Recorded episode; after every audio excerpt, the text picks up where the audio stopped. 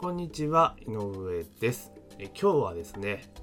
ドタキャンの問題について、ちょっと改めて考えてみたいなというふうに思っております。よろしくお願いします。え今朝ですね、ニュースをパラパラパラパラ見ていたらですね、あの私、ま大阪に今住んでいるんですけれども、まあ、その中で記事の中で、太陽の塔の内部公開ドタキャン続出3割が来ない日もっていう記事があったんですよね。であ飲食店だけじゃないんだってちょっと思ったのと同時にでこの太陽の塔って私の家から結構近いところなんですよ。ほんとすぐに行けるようなところなのであなんかこんなそんなドタキャンになってるんだっていうことがちょっと引きになったので、まあ、今日はそのドタキャンについてちょっと話していこうというふうに思っています。でその太陽の塔っていうのはその1970年の大阪万博の時にあの芸術家の岡本太郎さんがデザインした塔なんで、まあ、大阪来られた方は見たことあるんじゃないかなというふうに思いますし、まあ、あの漫画の21世紀少年とかでも出てきてたと思うので、まあ、見たことはないけど知ってるって方も多いんじゃないかなというふうに思うんですね。でそれがあの内部がでですね万博以後公開されていなかったのが、まあ、今だって、まあ、公開されるようになったと再公開したという形になってるんですよ。でやっぱりそのなかなか見れ今まで見れなかったものなのですごく人気があって入れないと。で予約制になっているんだけれどもなかなか予約も取れないという状況が続いているんですがなんとドタキャンが多いというような状況になっていて本当なんか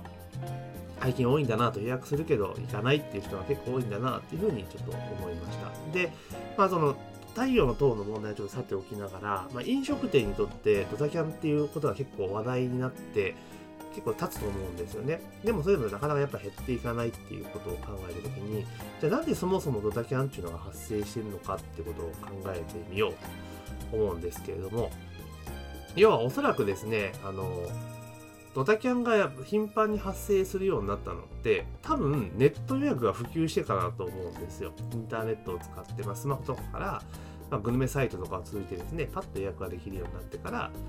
増えてきてるんじゃないかなと思っています。まあ、今直接ですね、飲食店に携わってないので、えー、引き捨ての話になってしまうんですけれども、やっぱりそのネットで予約できるってことは結構手軽じゃないですか、予約する側も。なんかで3タップぐらいパンパンパンって予約ができてしまうので、結構手軽に予約ができてしまうんですよね。で、以前であればネットが例えば普及する前とかって、その結局なんか宴会とかやるときって、で、居酒屋とかそういうところに予約するときって間違いなく電話じゃないですか。電話して、でいついつ何人で予算いくらでみたいなことをすり合わせるわけじゃないですか。で、その時に、あのお店から念を押されるわけですよね。例えば、え人数の変更はえ前日の何時までですよと。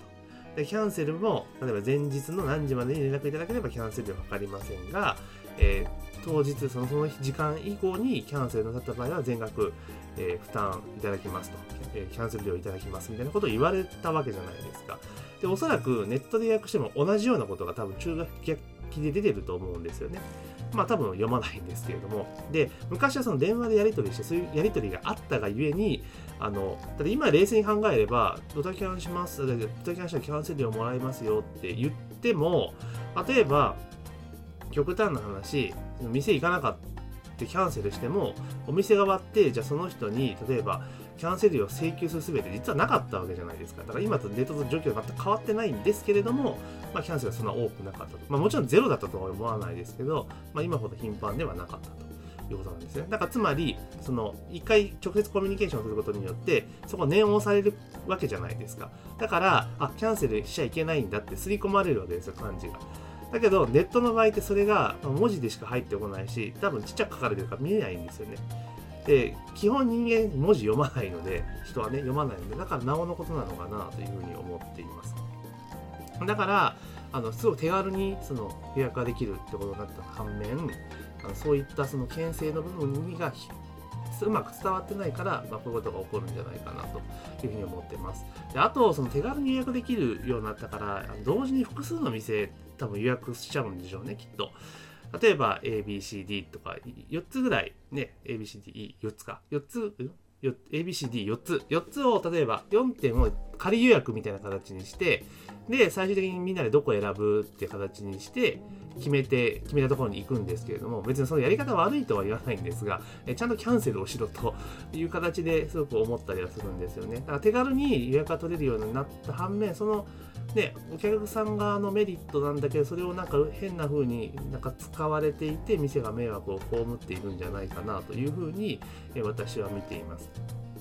で、実際のところ、その、なんか話によると、ドラキャンって結局予約でも、まあ、3人、4人とかのグループの予約っていうのはほぼほぼいらっしゃるそうなんですよ。で逆にその大人数の予約っていうのが、ドタキャンの確率が高い。発生するのは大概大人数なことなんですね。で結局大人数の宴会が吹っ飛ぶと、当然お店としてはダメージがでかいわけじゃないですか。もちろんその事前に用意した料理っていうところも、あの、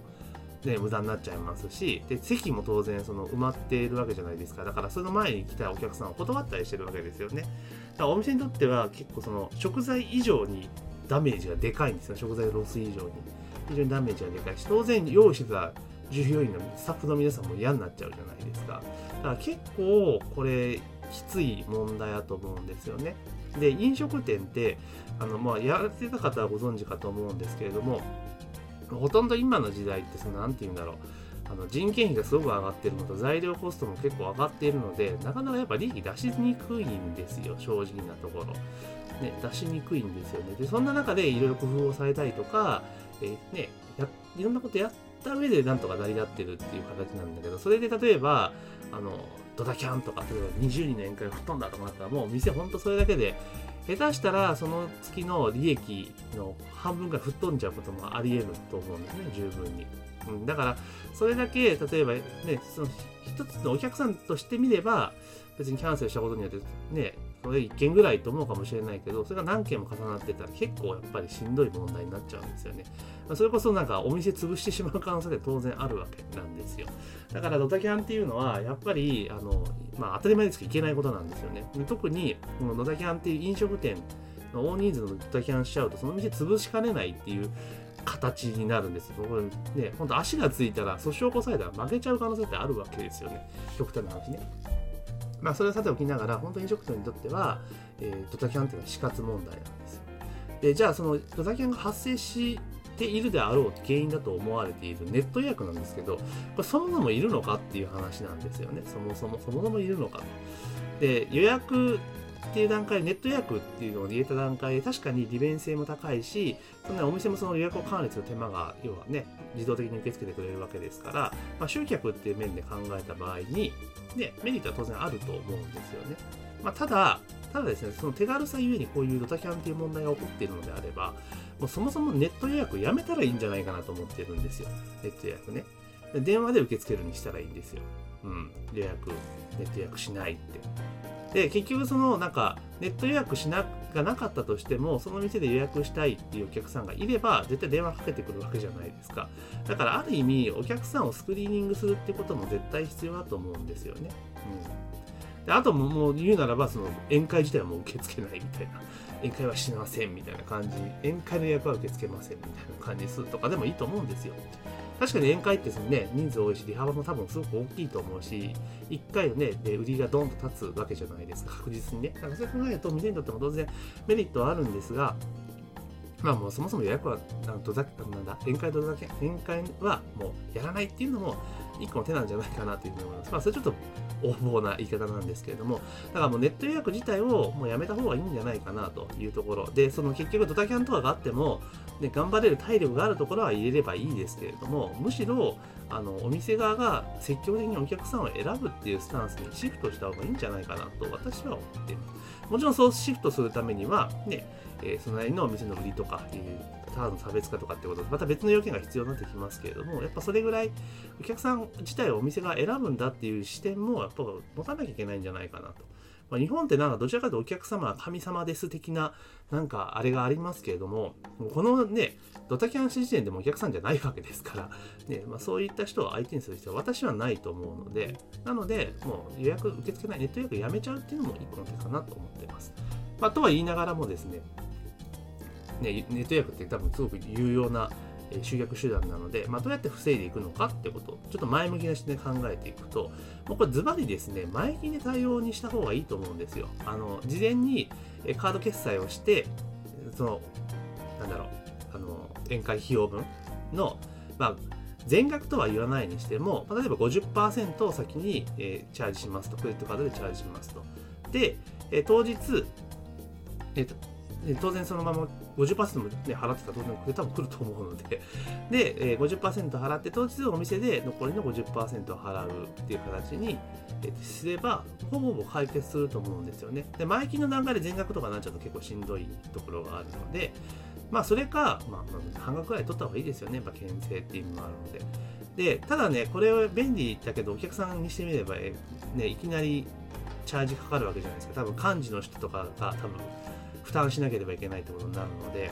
まあ、大丈夫じゃ大丈夫だと思うんですけど、ただそのやっぱり、その前金で払うっていう側で、これはあくまでもお店側のメリットじゃないですか。お店側のメリットなんですよ。それだけだと空手落ちになっちゃうので、ただ当然お客さん側にもメリットを作らなければいけないですよね。じゃあどんなメリットがあるかっていうと、例えば、あの前金で予約して、えー、予約しますと、定価で予約していただいて、で当日ちゃんとご利用いただいたら、例えば、そこからいくらが値引きするよとか、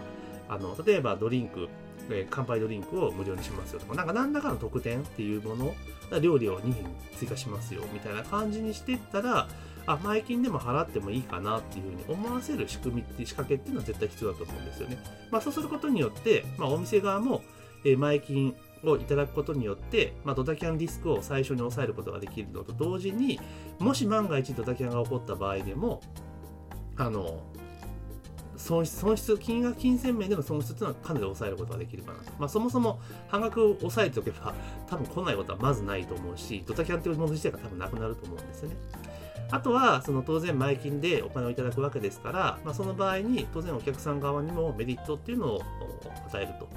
いう形ですね。だから割引であったりとか、利用していただければ割引であったりとか、あとはドリンク無料であったりとか、で、一番いいのは幹事さんの無料とかよくあるじゃないですか。あれをもっとパワフルにしたいですね。3人分無料にしますみたいな感じにするとかも手かなと思います。まあ、あとはもう会員にならないと予約できないみたいな感じにしてしまう。あの宴会とかになると、もうちゃんとあの個人を特定している状況まで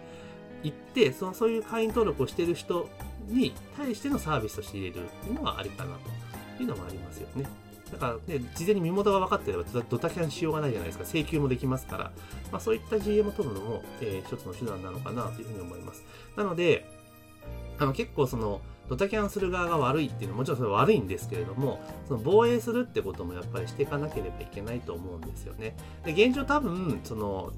ネット予約の仕組みって提供してるのは多分大手